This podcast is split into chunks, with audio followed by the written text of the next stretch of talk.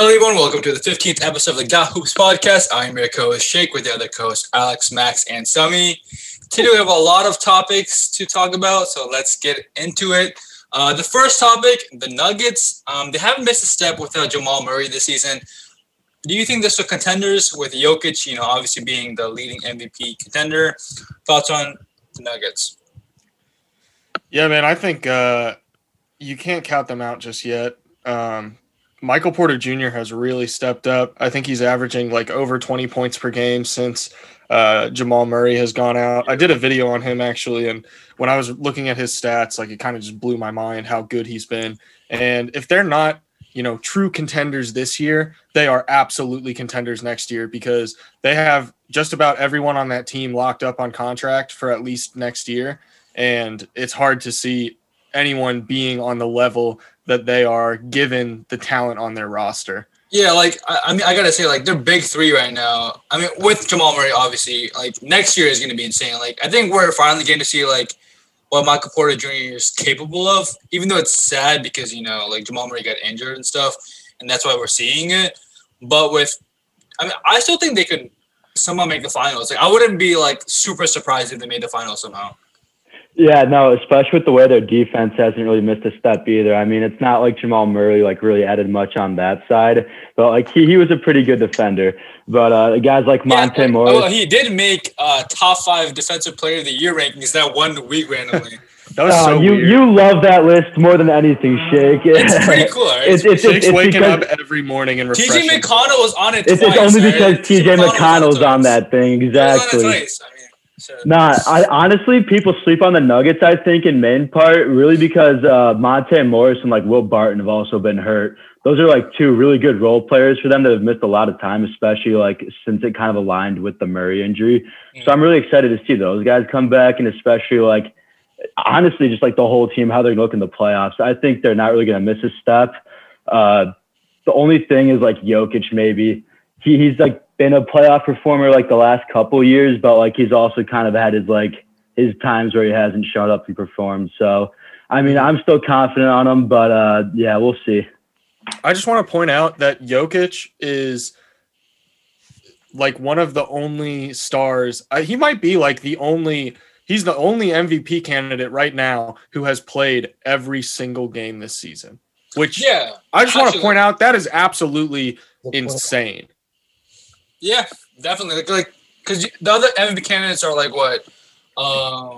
There's Embiid, Steph. Yeah, exactly. They've all missed not a substantial amount of games, but like at least some games. So it's like, I mean, availability is the best quality. I mean, definitely for sure. That's why, like, I can't put Curry over him because like, Jokic has played every single game. That's. Yeah. I mean, you talk about valuable, a guy who's playing every single game, every single night, 30-plus minutes, that's the MVP right there. Yeah, definitely. What do you guys think about Julius Randle's case, though? I think he definitely deserves to – in my opinion, he's top 5. I wouldn't be totally against him being a top 3. Like, if somebody like tried to argue against him being a top 3, argue for him being top 3, I wouldn't, you know, be totally against it. Mm-hmm. Yeah, for sure. I mean, yeah, he's been healthy all year for them. Like, you literally can't say that they'd be in the 4 spot without him. He pretty much made the whole team go this year, and he's averaging, what, like 24, a steal, 6 assists, 10 rebounds. His efficiency has just been, like, through the roof. I mean, yeah, most people recognize him as the most improved player, but he definitely needs some love for MVP, too. Oh, yeah, for sure. No, I mean, like, going back to, like, the Nuggets, like, what do you think will take for like the Nuggets to actually like get to the finals this year? Like even without Jamal Murray, like certain players to step up. Like who do you think will take? What will take them exactly? Honestly, you're saying certain players stepping up, and lately, if you've been watching the Nuggets, you'd notice Marcus Howard. He's that little point guard out of Marquette. Yeah, he's just been coming off hella streams, putting up threes and cashing them all. I mean, he averaged like 30 in college, so he's really stepping up for them, and I'm kind of excited to see what he can do in the playoffs. So here's the tough thing with the Nuggets for the playoffs, for them to potentially make the finals, depending on how today's games go, They're going to have to play most likely Portland in the first round, which is beatable. I could totally see them making pretty quick work of Portland. After that, if the Lakers end up in the 7th seed, that's a really tough matchup if they beat Phoenix. So that would be Phoenix and Lakers. They would either have to beat Phoenix or the Lakers, which are both tough matchups, but they would much rather see Phoenix, I think. Nothing against Phoenix. I think they have a very realistic shot at making the finals this year, but they would definitely prefer Phoenix because you never want to go against LeBron. Say they do beat one of those teams, they will either have to play Utah or the Clippers/Dallas. I didn't mention Golden State because as much as Steph Curry has been fantastic, I really don't see the Warriors making a huge playoff push. No. I'm just being realistic. Yeah. So they're either going to have to beat the Lakers or Phoenix in the first or in the second round, and then they're going to have to beat either Utah, the Clippers, or the Mavericks in the Western Conference Finals, which is no small task. No, it's definitely not. It's possible. It's definitely possible. I mean, yeah, like I think the team is still like – I mean, Jamal Murray was definitely a huge part of that team, but like they're still like – they're moving on. Like they're moving forward without him. And like I think Jamal Murray, the biggest thing he provided was like scoring, and that was replaced with Michael Porter Jr. Yeah. And then they added Aaron Gordon like to help with defense. And, like I mean, the main reason why I think they got Aaron Gordon was to guard like the players like LeBron. I'm not saying he could actually guard LeBron like lock him down, but someone that can guard him. Yeah, slow him down a little bit. Yeah, exactly. I don't think many people are going to be able to slow. I mean, I know I said it earlier that like I was kind of sus about Jokic, but like you just said, like the path that they have, it doesn't really seem like there's going to be a big who's going to be able to like guard him for a while until they get to Gobert. Yeah, I mean, which is really scary. The bigs that they're going to have to go up against is AD and Gobert. Yeah, I mean, is Nurkic healthy right now? Is he been playing? I think he's healthy. Okay, so Nurkic, I'm not worried about him for Jokic. DeAndre Ayton, we're assuming he's going to be healthy because he's been out. I think he missed a couple of games recently. Yeah, he's a little banged up now. Not worried about Jokic with him. The Lakers, AD would be able to slow Jokic down, but depends on which version. That's where Aaron Gordon and MPJ comes in too also. They have those other scores. Without a doubt. Definitely. Gobert's really the biggest threat, and we've seen, I mean – if we're being realistic, Gobert gets bullied by top bigs. The big defensive impact that Rudy Gobert has is deterring people from even entering the paint. But when you have aggressive bigs like Jokic and bigs that can pass and bigs that have so much gravity like Jokic does, I think Gobert's not going to be a problem for him. So if they somehow made it to the Western Conference Finals and they go against the Jazz, I like that matchup for Jokic. Oh, yeah, definitely. I mean, as you said, Gobert gets destroyed by like Embiid and all like the top centers. I mean, I wouldn't be surprised if Jokic just went off. But then I also don't think Jokic's game is really like necessarily dominant, if that makes sense. Yeah, it's not necessarily dominant. It's kind of iffy. So I don't know with that one. But again, you never know. You never know in the playoffs. Going to the next.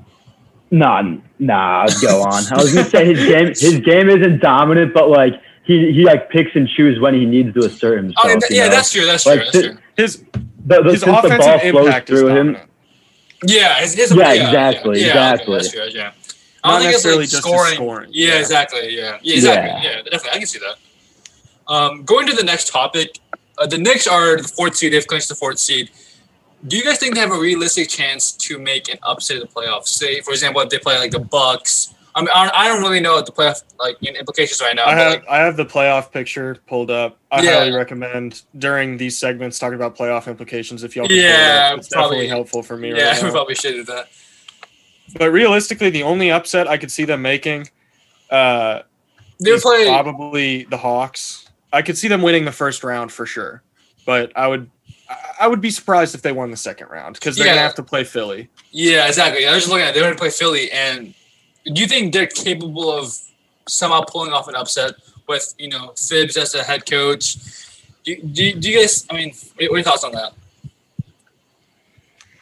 Honestly, I don't see them getting past the second round. Yeah. No. They kind of just run into a brick wall right there. There's not – I mean, yeah, there's probably a chance that they can give them, like, a little bit of a fight. I mean, just because of all the energy and momentum they've had with the second half of the season. But like, who are they going to face in the second round? It was either Brooklyn or who? No, it's the 76ers that they face. Yeah. Okay, yeah. Okay, Washington's not going to beat Philly, so. Yeah. No, the 76ers, yeah. I mean, they've been like the most consistent number one seed aside from like Utah, so I don't really see them getting through that. Randle's probably going to get shut down by Embiid or Ben Simmons, if we're being honest. And outside of Randle, I don't really think they really don't have another go-to scorer. I mean, Derrick Rose has kind of had like flashes of that, but like nothing in comparison to what Julius Randle's provided this season. Yeah, completely agree. I think I'm not saying they're going to make an upset with the 76ers, but I think they'll definitely like give them a fight because other than Embiid on the 76ers, I don't really see a player with edge on that team. Ben Simmons, sure, maybe.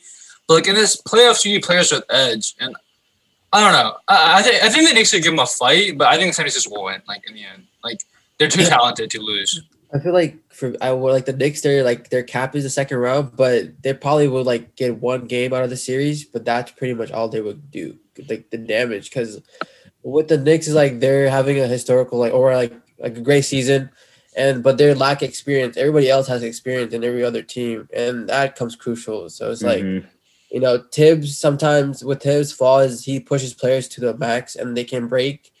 And, he needs to like, figure out a perfect plan because, like, the 76ers, I mean, as you said, Embiid is dominant. So, as you said, vice versa, nobody can stop him in the paint, honestly. If they go against him, like, who's that team against the Knicks? Like, there's, I think, Robinson, dude. Mitchell Robinson. I think, isn't he injured? He's injured. He's been injured for a minute. I thought, Nerlens Noel, he's all right, but he's not. They don't have a defensive anchor. Yeah, like, exactly. You need that like major defensive presence to be able to stop or at least slow down guys like we talked about with the Nuggets. They've got like Aaron Gordon's a great defensive anchor, and like the Knicks just don't have that.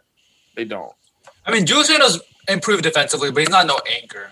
Right. Yeah, no, I've actually seen like a lot of people giving him like some props lately for how much he's improved defensively this year. Yeah, but like he by no means is like a stopper, Yeah, exactly. So since like we basically know what like the limit to their season is this year, I mean, what do you guys think they should do in the off season then to kind of raise that roof a little bit?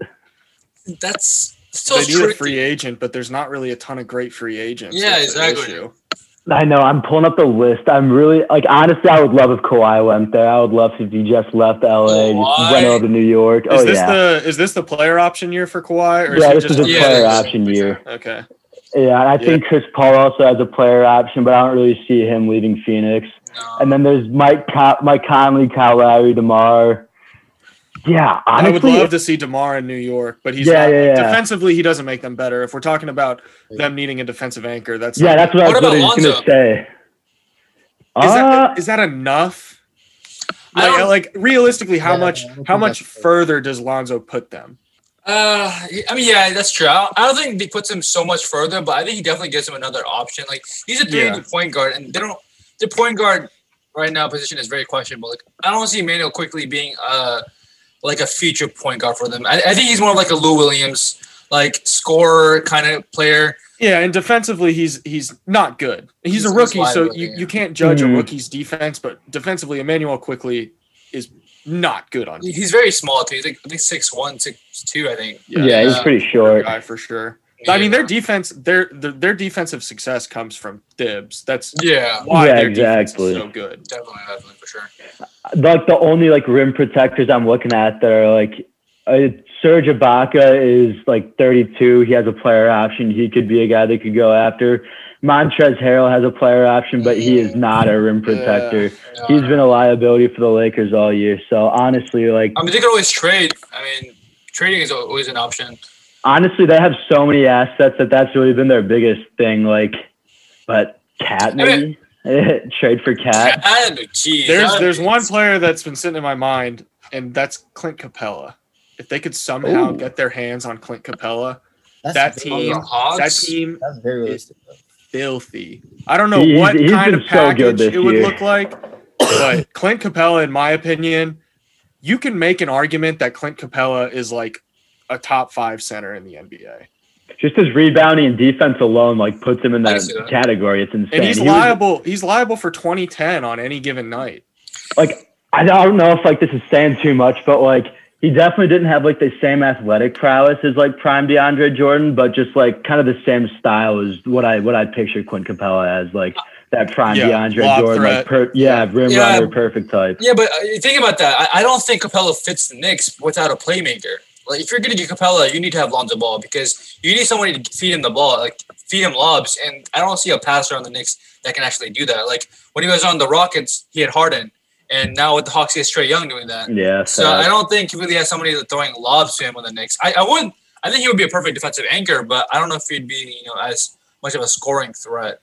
Mm-hmm. They do have the Mavericks pick, and then I believe they have the Mavs pick, and I believe they have their own pick. So if they could somehow strike on if they could trade up in the draft somehow for a center or even find like a diamond in the rough and get a center that way and then trade potentially for or sign Lonzo in free agency, I mean, that would be the way to go, I think. Because I think Lonzo's like a realistic player that you can go out and sign right now and he adds defense. And then you try to with 2 first-round draft picks, you try to find a center in the draft that can work for you. And they'll have Mitchell Robinson back next year. So I don't think offensively Mitchell Robinson's going to do too much for them. But he's another rim runner, though. Yeah, absolutely. Absolutely.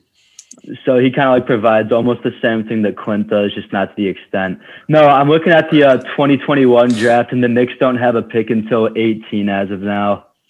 Would you be willing to trade RJ Barrett for a star? If it means you get a star? I think so. Yeah. Because RJ's had a great season, but I'm just not sold on him just yet. Yeah. I think he's going to be a very solid NBA player. When he first came to the league, I was like, he could be a star. Now I'm like, I feel like his ceiling is slowly coming from like star down to like borderline all-star, very good NBA player. I can see that. No, because like – if they want to get like a star, I think they'd have to trade away RJ Barrett at that point. Yeah, for sure. I could see him being like a Chris Middleton type player, like that borderline all-star. Yeah. Thing. Like he's a great 3-and-D wing. Like really the only area he needs to improve on is like his playmaking and just consistency overall. Mm-hmm. But like once again, like he only has so much he can really do to like a great extent, you know? Yeah, for sure. Going into the next topic, the coach of the year has somehow actually become like a big topic as in like the award races because there's so many candidates you can think of. But the top 2 candidates right now are Quinn Snyder or Monty Williams for coach of the year. Who would you give the coach of the year to right now? You know, like around the All-Star game, I wrote an article that like gave my opinions for like the major award races. And like I had Quinn Snyder winning it there. But as the season's progressed, like it's kind of hard to not sway towards Monty Python, in my opinion. Monty Python. I mean, yeah, Monty Python. And so, I get that reference, Max. I mean, they found the Holy Grail with him in Phoenix, babe. You know what it is. I mean, what I think like the biggest thing that he's done. I mean, yeah, most people attested a lot of that success to Chris Paul early on. But that consistency sustained throughout, honestly, has come from them staying healthy. But it's also been Monty Williams, like, kind of holding down the fort with them. And if you don't remember, once he got to Phoenix, like, the first thing he did was changed Booker to a point guard. And that has just been so huge for them because, like, last year before Chris Paul was there, he was that primary playmaker. And so, like, that was definitely him expanding his game and learning more. But now that Chris Paul is there, it just does so much more with him. Now that he's back at, like, his natural shooting guard position. He can bring the ball up when he needs to. He can make better passes. And that all comes from Monty Williams just coming in there and shaking up the bottle a little bit. So I give him a hell of a lot more credit than I did earlier this year. I like Monty Williams, and he's probably going to be my pick for coach of the year. But from a, like, I don't know how to put this necessarily. From a game plan and, like, scheme perspective, like X's and O's, I would probably say from that perspective it's Quinn Snyder simply because you look at the amount of threes that the Jazz have taken this year. Mm-hmm. Like, he has, like, changed their system completely. They're taking a historic amount of threes. Their efficiency from three is something we have literally never seen before in NBA history. Their defensive game plan on any given night anchored around Rudy Gobert. has been just knockout for every single team. So from like an X's and O's perspective, I would probably say it's Quinn Snyder, but I think Monty Williams probably would be, I don't know. This is a tough one because I think both guys kind of deserve it. But Monty Williams, like you said, he did kind of shake up everything in Phoenix with the acquisition of Chris Paul. And, you know, we could make the argument that Chris Paul deserves coach of the year. That's right, guys. Just crazy. He's the coach on the floor. It's like that Steph Curry or Stephen Kerr, Luke Walton situation or whatever. Yeah. So I think both guys are deserving, but, you know, if Monty wins, I'm not going to be upset. If Quinn Snyder wins, I'm not going to be upset. I think both of the guys have just about an equally good case for it at the end of the day. My thing is, like, in terms of, like, what you said about, like, what he can do with that game plan, you have to remember he's also had, like, a lot more time to kind of build that game plan in Utah compared to Monty Williams. Yeah, for sure. Yeah, so that's kind of why I give Monty the edge here, just because he came in, like, right away. And he literally took them from, like, no playoffs since Steve Nash to, like, literally looking Larry O'Brien in the face damn near. So It's kind of crazy. So that's honestly, I think that's probably the biggest reason for me was just of how much he did in short of a time in comparison to Quinn Snyder, which I guess kind of sucks if you want to look at it in terms of like coach of the year, because you're supposed to look at it for like just the year. But I don't know. For me, it just seems to have like I guess larger implications than just from this year.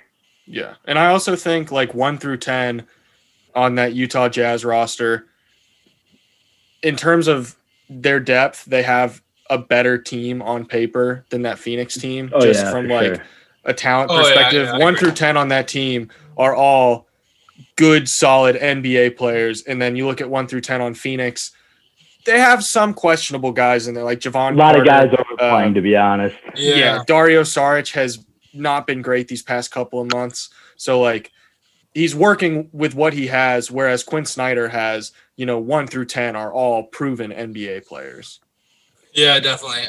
I think for me, I have to go with Quinn Snyder just because the number one seed. I mean, like when you think of a number one seed, you always would think like they have a superstar on that team. Like you would have a superstar on a number one seed team, but they're doing that without a superstar. And even some people will consider Donovan Mitchell a superstar. I don't see that personally. Not yet. Not yet. And he's been out for a while the whole year, and they've still been able to stay as a number one seed, and that's been because of Quinn Snyder.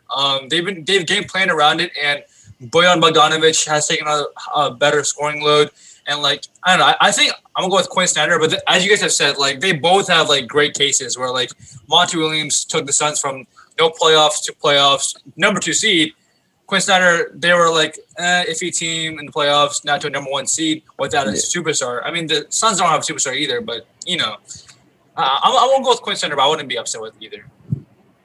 I would go with Monty because, like, as I also looked at the, like, you know, thinking about, like, how the Suns were before and then until he came in, like, how the changes, like, Tibbs. Like, Tibbs has, like Tom Thibodeau has a great, like, case for this year, too, because, like, how he's made a change to that team.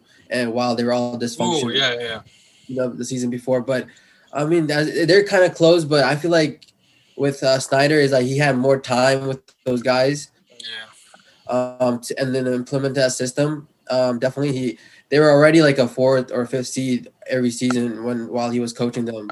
And now this year they basically took it to the next level. But I feel like, you know, Chris Paul definitely has to do with like a huge fact to why the Suns are where they are right now, and they're. Coach on the floor. Yeah, if the Jazz lose tonight, they're going to be the first seed. So if you talk about the first seed, they have a very high chance of making the first seed today, the Suns being the first seed. So either way, I wouldn't be mad whoever wins, but I feel like I'll go Monty just because of the fact that, you know, his record, he had only two seasons with the Suns, and they made this far. So yeah, I can see that for sure. I think the biggest argument goes back to what Shake kind of said, though, is the fact that, like, the Suns weren't hurt at all this year. They had, like, the most consistent lineup, the least injuries, whereas the Jazz, they kind of did, like, get banged up in, like, the middle towards, like, latter half of the year. So you're right. He did have a lot to build with or, like, also, a lot to try and fix and work around. Right. Also, I think that, like, you kind of just touched on it, but with the Suns and the Jazz – the Suns have, like, I'm not saying that they're like frauds or anything like that, because I definitely think they are a finals threat. But some of these teams' records are inflated due to the fact that they haven't suffered from injuries as severely as some of these other teams have. So looks can be deceiving with these records right now because, I mean, the Lakers, the Suns have been incredibly healthy. And then you've got the Lakers at 41-30, almost 10 games behind the 2 seed. And they've been ravaged by injuries. Portland has been ravaged by injuries. They didn't have CJ McCollum for pretty much half the season. Dallas had injuries all throughout the season. So, you know, it's kind of tough to say. Even the Clippers, to an extent, they had, you know, some extended periods where they didn't have Kawhi, they didn't have Paul George. They were missing some of their main guys throughout some times. They've just been injured, so that's a good point. I don't want to put a ton of weight on team record, especially when it comes to, like, the 1 and the 2 seed where arguably, like, some of the more healthy teams in the Western Conference this year. So, but I would still, based on, like, coming in and making the team better immediately, I would say Monty Williams is probably going to be my pick. You persuaded me. Well, I think I still stand by from like a game plan perspective. I think Quinn Snyder. Yeah. But as you said, he's had so much time with these guys to craft the perfect system for them, and we're seeing that now. A quick question though, like Cameron Payne and Frank Kaminsky, like are they good? Like, why are they playing like this? I never saw a day where I thought that I'd see Cameron Payne actually just dropping buckets on dudes. Cam Payne's always, except for his OKC days, because Cam Payne has always been – the problem was on his other teams, he was just getting played too much, I think. But now I think Monty Williams kind of has his role very dialed in. I think Cam Payne probably thought that he was better than he actually was for a good part of earlier on in his career. And now Westbrook was gassing him up. That's why. Oh, yeah, for sure. Oh, they were doing like little dances and stuff? Yeah. Now he knows his role, and I think that helps a lot. And then Frank Kaminsky, I just think the Suns are good enough that you can hide Frank Kaminsky's flaws. Yeah, I guess so, man. Because Frank Kaminsky, in Charlotte, he was not good. Yeah, exactly. It's like he's back in Wisconsin or something. Not that good. I'm taking Wisconsin Frank Kaminsky over any other player in NBA history. Damn straight. That drop step in the lane was nasty, bro. Oh my god, dude! In that draft, I actually wanted the Pacers to draft Frank Kaminsky, and then when he went to the Hornets, a pick above, I was like, "Fuck!" And we got Miles, and I was like, "You know what? I can live with that." I was so confused why he wasn't the top overall pick, man. He was just a goat at the time. Yeah, it was a good other time. This is why we're not NBA scouts. Going to the next topic. I mean, the season is ending basically today, or as in the regular season. What has been your favorite moment of the regular season so far with the games ending today? Honestly, for me, it's got to be Westbrook getting that triple-double mark.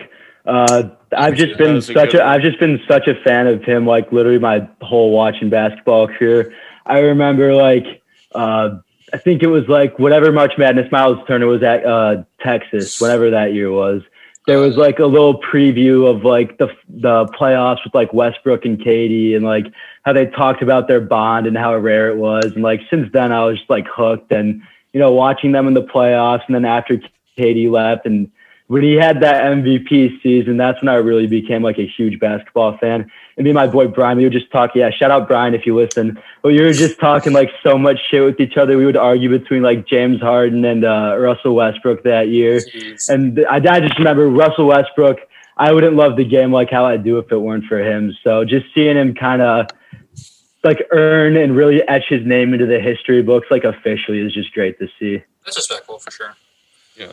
I think mine's got to be OKC versus the Lakers when Lou Dort was clamping up LeBron James in the last moments of that game. And there's that picture that went viral after the game where, like, Lou Dort's got his hand, like, LeBron's face. And I was like, this guy is a dog. Like, this guy is going to be – Dort's going to be – I don't think this is a hot take anymore. Dort is going to be in Defensive Player of the Year conversations at some point in his career. Oh, yeah. That's a completely rational take, in my opinion. That's an all-defensive team, for sure. Watching him, like, become a real NBA player this year, because last year it was kind of like, all right, we're putting a flyer out on this guy. You know, we'll see what happens. We've got him locked up for 4 years, $1 million a year, dirt cheap contract. And now it's like, okay, this guy is good. Like, he is a good NBA player. And that's been so fun to watch. And that game was like, all right, this guy's legit. This guy is real. Wait, was that the one where he put up 30 as well? Or I can't remember. I think that might have been a different game. Because I remember he had a couple games at the beginning of the season where he was just putting up like 22 plus points a game, it seemed. He had a couple games where he dropped like 25 plus, and then I think he had a 30-point game in March. He had like a crazy month. He did like one crazy month. He averaged like 20. It was absurd. Right? It was absurd.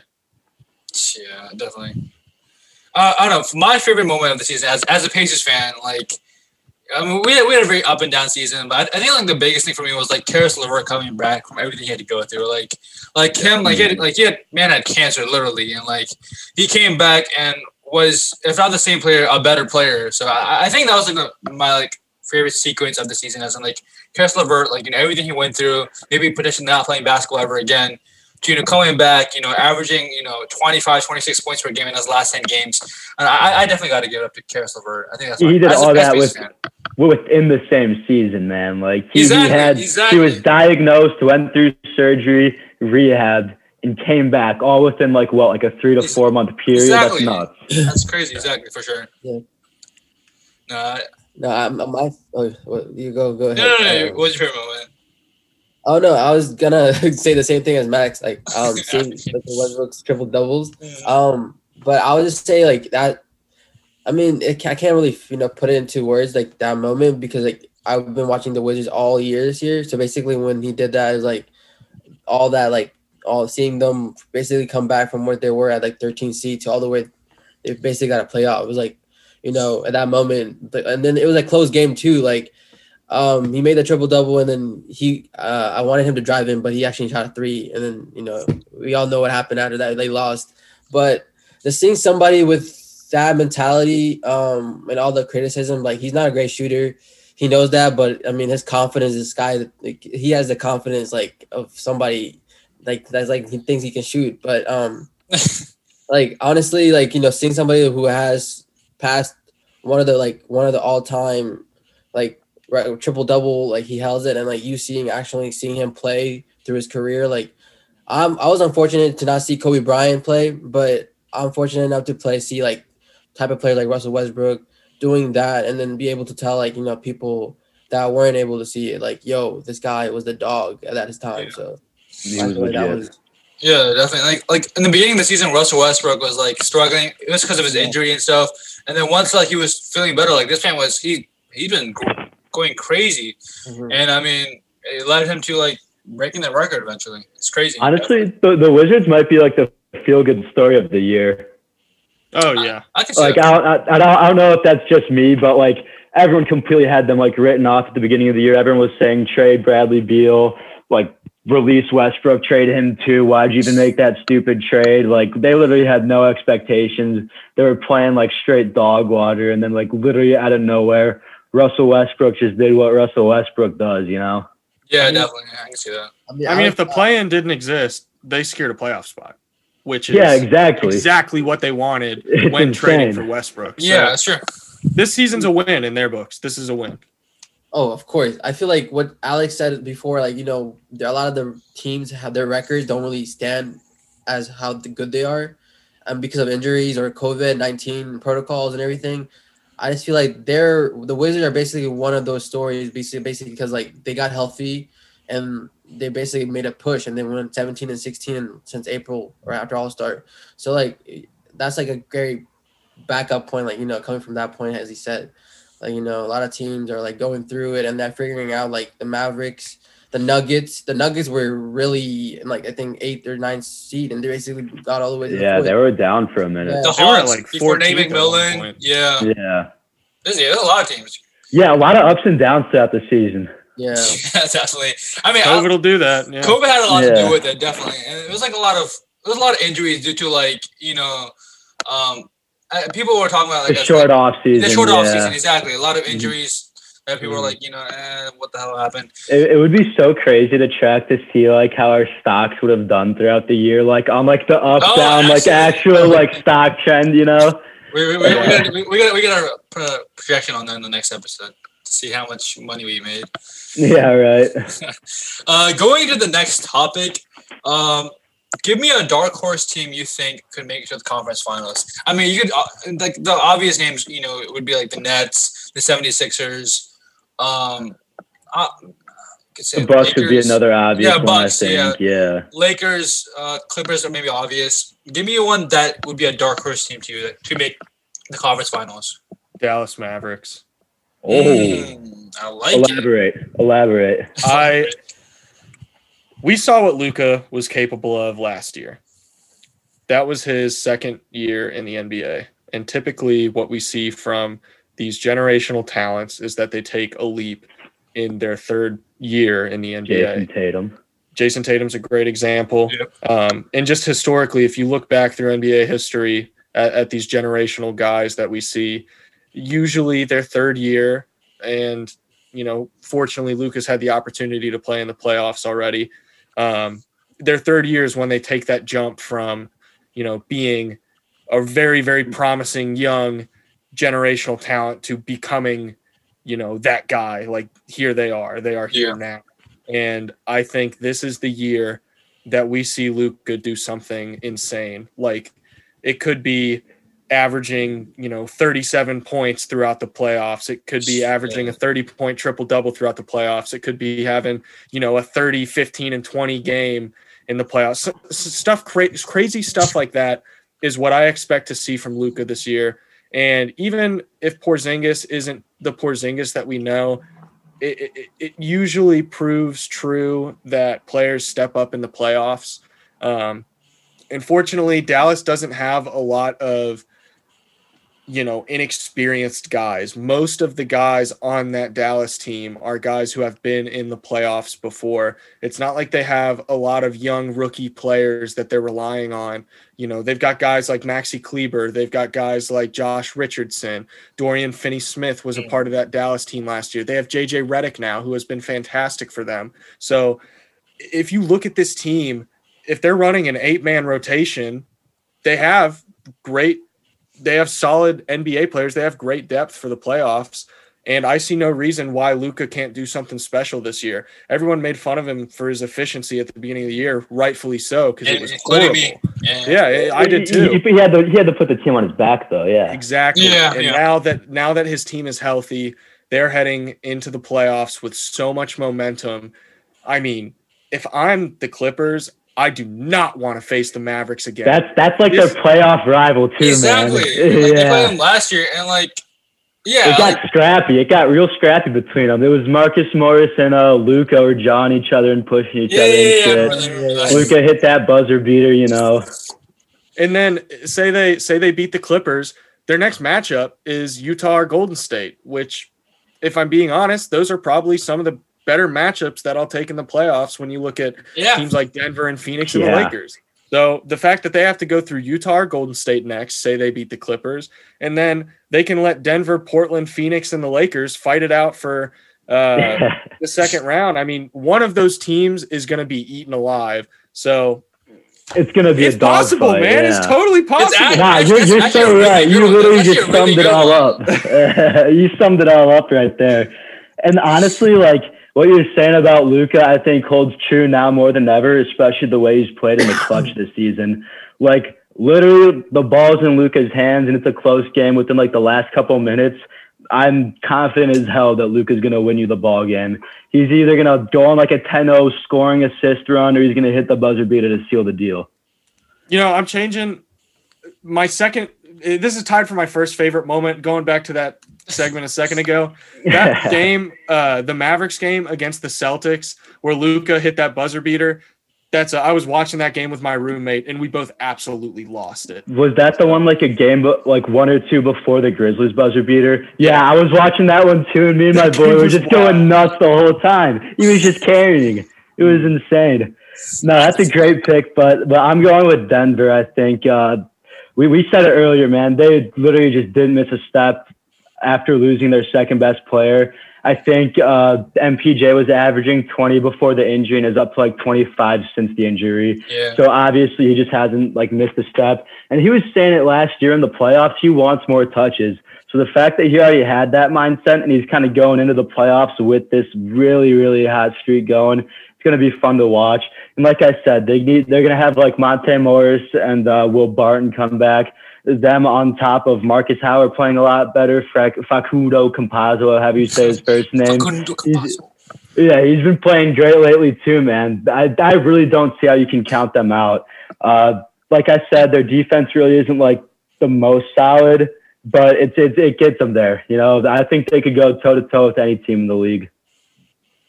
Yeah, I agree. That's a good pick. I do want to say something about Facundo Campazzo. Why does everyone hate him? Like, I have no clue. So he's a little chippy. Really? He does. He's an undersized European. That's kind of how they all are. Right. By today's standards, some people would. I wouldn't, because I love the way he plays, and I think it's like hard. He's a hustler. Yeah. Yeah. Some people don't like how he plays because it's dirty, especially by today's standards.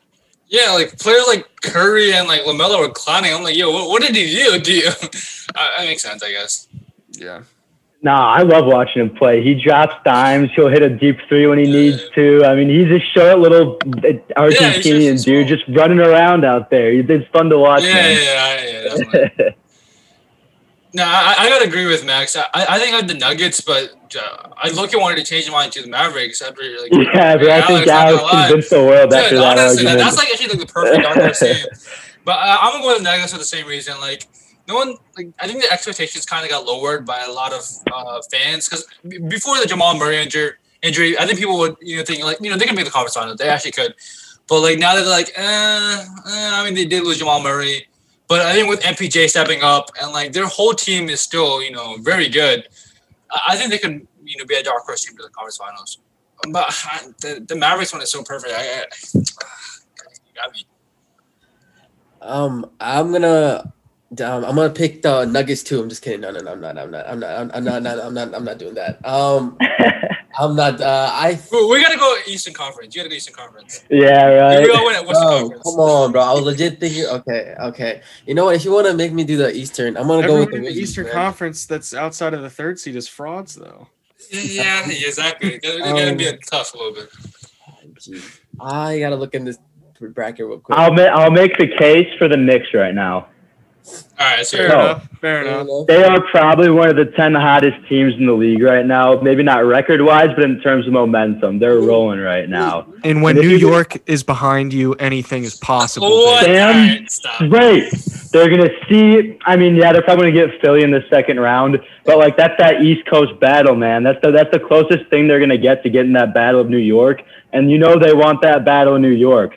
So that battle, they're going to see the Nets are on the horizon. So what they're going to do is they're going to take the Sixers to 7 games by having Nerlens Noel and Julius Randle double-team Joel Embiid. So they're limited to having only Tobias Harris and Ben Simmons. Obviously, that's not going to win you a playoff series. Julius Randle, yeah, he's probably going to get stopped a little bit, but his passing is going to be insane. RJ Barrett, I'm predicting he's going to have a great, great series and playoffs from the three-point line. Watch out for the Knicks. All right, I'm sold. I'm sold. You sold me when you said RJ Barrett was shooting threes in the playoffs. It's all about the Battle of New York, man. That's what the world wants. That's what the league wants. Imagine if the Nets and the Knicks face off in the Eastern Conference Finals. Holy shit, the marketing on that. Honestly, I'm pumped up to see the Nets versus the Wizards battle. Nets versus Wizards? Yeah. So you're saying the Wizards is going to be that dark horse team? You think Wizards can make the conference finals? I'm going with that's it. The only way they could meet. I right now they play the Celtics. I mean, that's no. The Wizards play the 76ers first round right now, as of now. Yeah. If the standings shake out the way they said. Yeah. Oh no! Oh, they play the 76ers. They play the Celtics in the play-in tournament. Oh, but, okay. Yeah, right. Yeah, I would be surprised if they beat the Celtics. If I'm beating them, yeah. And I don't know, bro. This East is there's a lot of dark horses in that side. You guys laid on this. It was the 76ers, the Bucks, and then the Nets, and then everybody else is like, what if? They're like frauds, yeah. Frauds, like what if? Especially the Heat. Oh, right. You can talk about it. Honestly, I just want to say that. I totally forgot. Is anybody buying into the Heat propaganda? Jimmy Butler, you never know. To be honest, most annoying fan base in the NBA. I agree, 100%. 100%, I agree. I do feel for Victor Oladipo though. He's probably gonna be out for next season, even though I hate him. But was it the same quad? I'm not sure, to be honest. I know it was like a quad injury though. But it was a right quad injury. I'm not sure if that was the same one. I don't know. I think it's the right one. I'm gonna be honest, man. I don't see him spending too much more time in the league. Really? Yeah, people were talking about that. People were saying like he's gonna have to end up being like a at most 6-man of the year kind of player, a 6-man at kind of most. Team. That's pretty optimistic. Most. Exactly. Definitely gotta tune the ego down. Dude, that's the only way. Yeah. Yeah, and I feel bad for it because I mean, even though he left the Pacers, like we traded him, he was like, he felt his ego was so high where he was like, yeah, I'm gonna get a max contract this offseason, and like. Do you think that he re-signed him this offseason even? Maybe a sign-in. I could see them doing like a sign-in trade. But again, who's trading for him? No. I could see maybe like a one-year deal, like a vet minimum deal or something like that. Like, who else would sign? He's injured. He's not going to play next season. And he's always injured. Like, This dude gets injured all the time. Yep. He's been injured like the last 4 years or something, if I remember correctly. That's pretty crazy. I got a quick question. So, in the play-in tournament, right now, it's the Celtics versus the Wizards. So, if whoever wins that, basically is the 7th seed, right? Yeah. Whoever wins the first game in the play-in secures the 7th seed. The 8th seed advances to the next round of the play-in tournament. The winner of the 9 and the 10th seed will play the loser of the 7 and the 8 for the 8th seed. Yep. Okay. So, I'm going to make a case for the Wizards, man. Okay, all right. They're gonna get the 7th seed. They're gonna play the Nets. They won against the Nets in the playoffs. I mean, this is regular season. Okay. Even though it's close, they might not have Harden in that time, but I feel like they can do it. And so Harden's back now, isn't he? Yeah. I think like the regular season, they didn't have like the complete team. Oh yeah. They had Kyrie, and then Katie was absent sometimes, like whenever they faced out. But they win against them. I feel like that's a good competition. It's fair enough because they both can't play defense.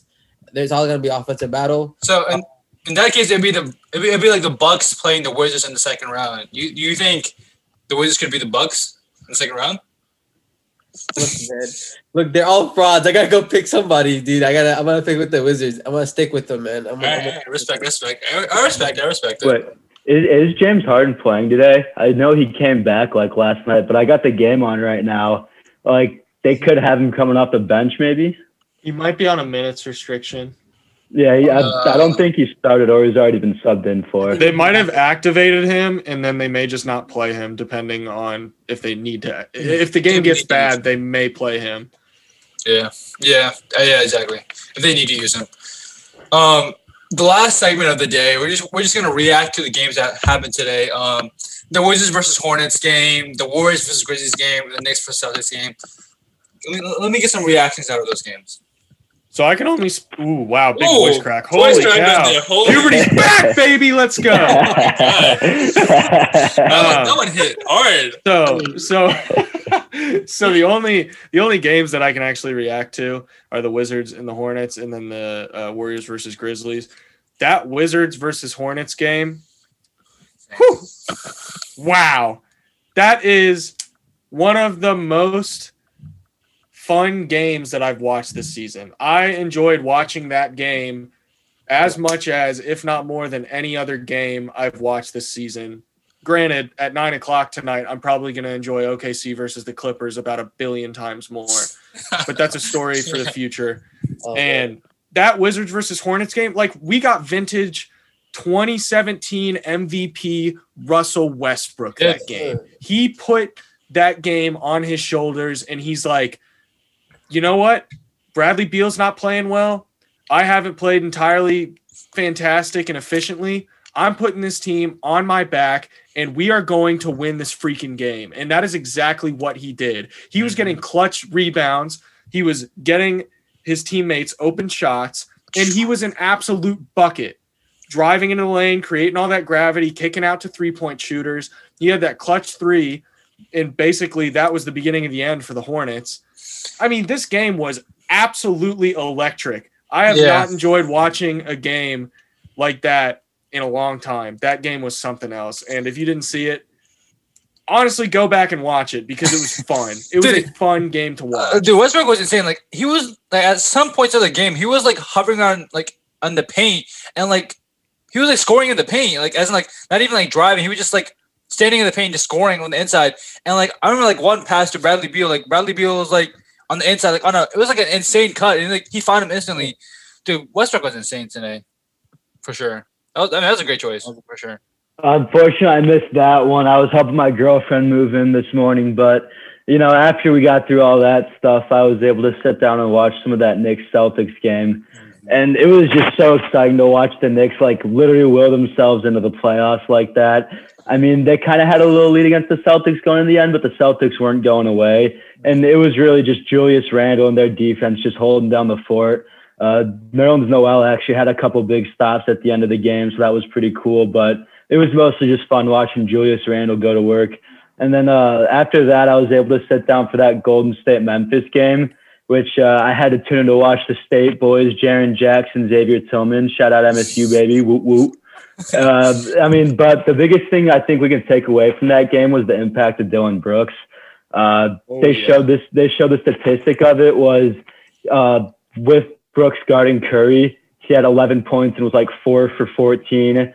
And with anybody else guarding him, he had like 28 points, and it was like way worse. And that was before Brooks fouled out and Curry put up more points. So it obviously got much worse. But another thing, obviously, from the perimeter defense of Dillon Brooks, that's going to be huge from them if they want to make like any noise in the playoffs. They got that 9 seed now, and they're going to be playing San Antonio. So I think they could probably make it through that game, but they need Ja Morant to be better from outside. If you watch that game, the Golden State was pretty much just giving him everything from outside. They didn't Jaren Jackson also needs that. I mean, I know he's missed a lot of time, but like the rust on him today was pretty hard to watch.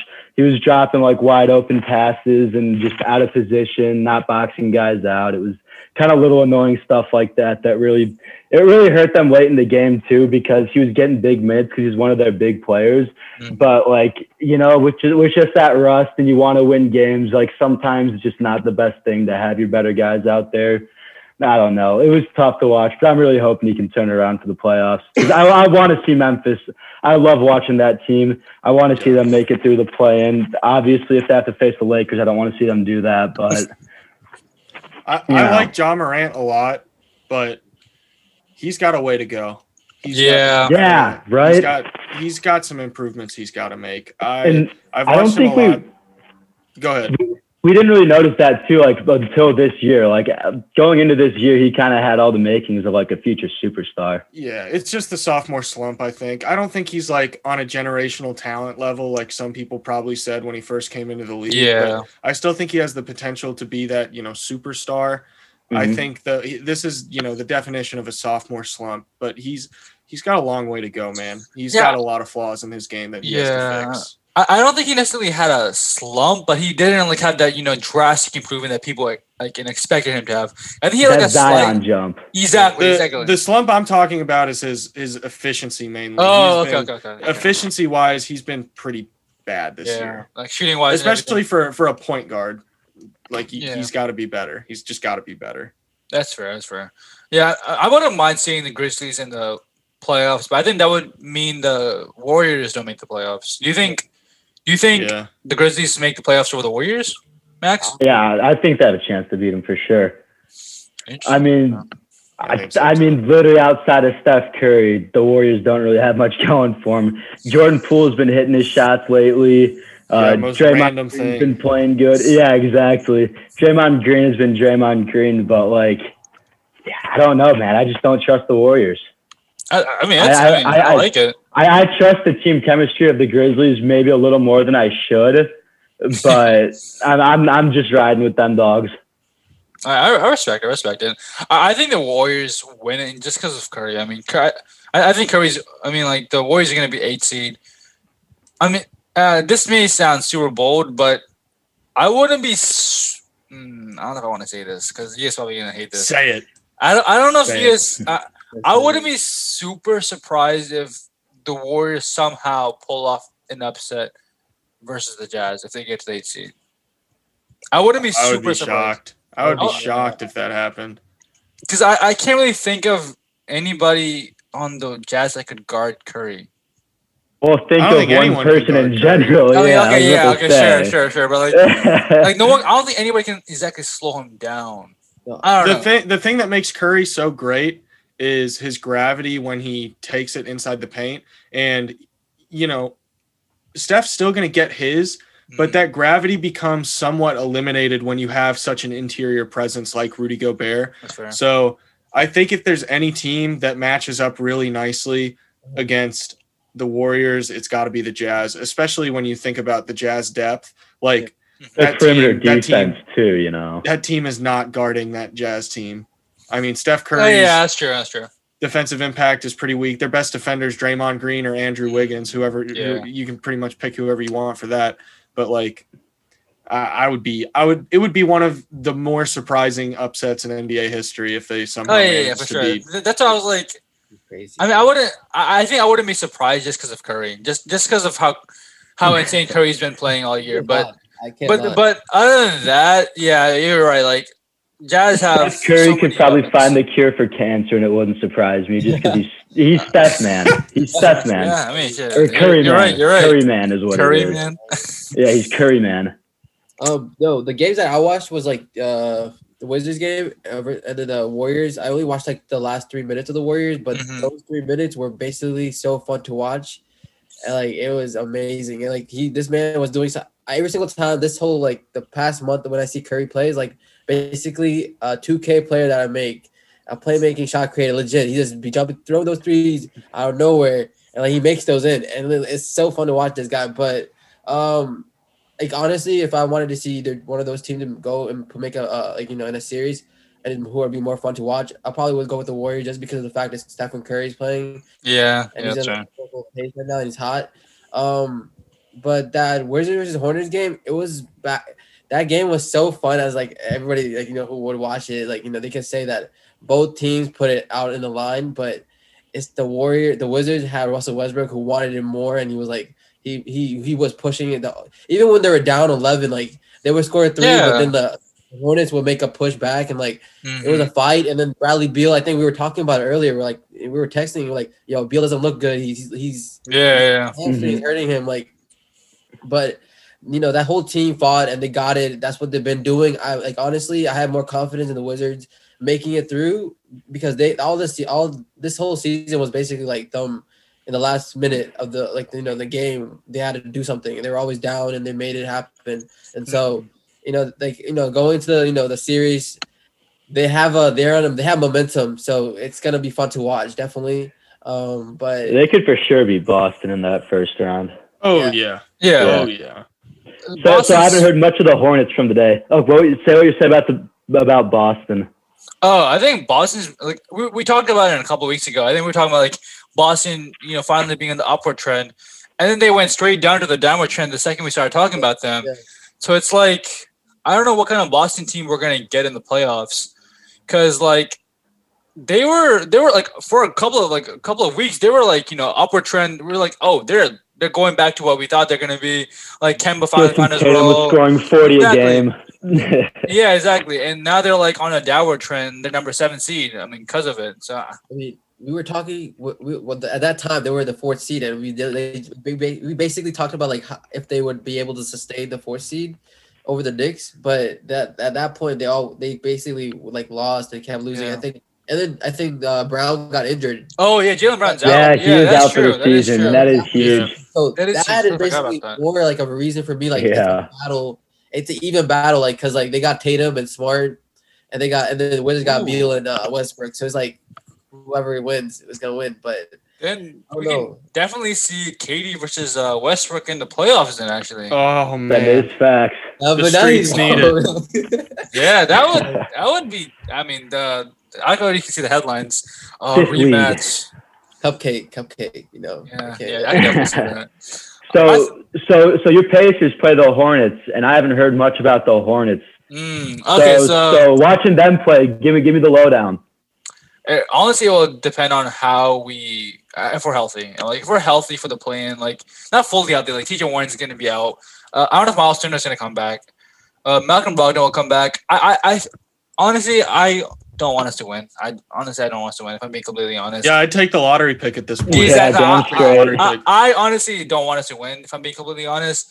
Because, we're just not healthy. What's the point? We're not our full team is not You're not going to make a run. Yeah, exactly. I'm not expecting one. Even, the inner homer in me wants us to go to the finals somehow with Caris LeVert dropping 40 a game. It's just not going to happen. I mean, if I'm being completely honest. But, the Hornets, they have a lot of players. Terry Rozier, Devontae Graham, they can shoot. LaMelo Ball, obviously, we know what LaMelo Ball can do. He looks rough right now. Yeah, but Miles Bridges has stepped up. That's been big, though. He had 5 blocks today. Yeah, it was insane. Damn, really? Yeah, it was insane.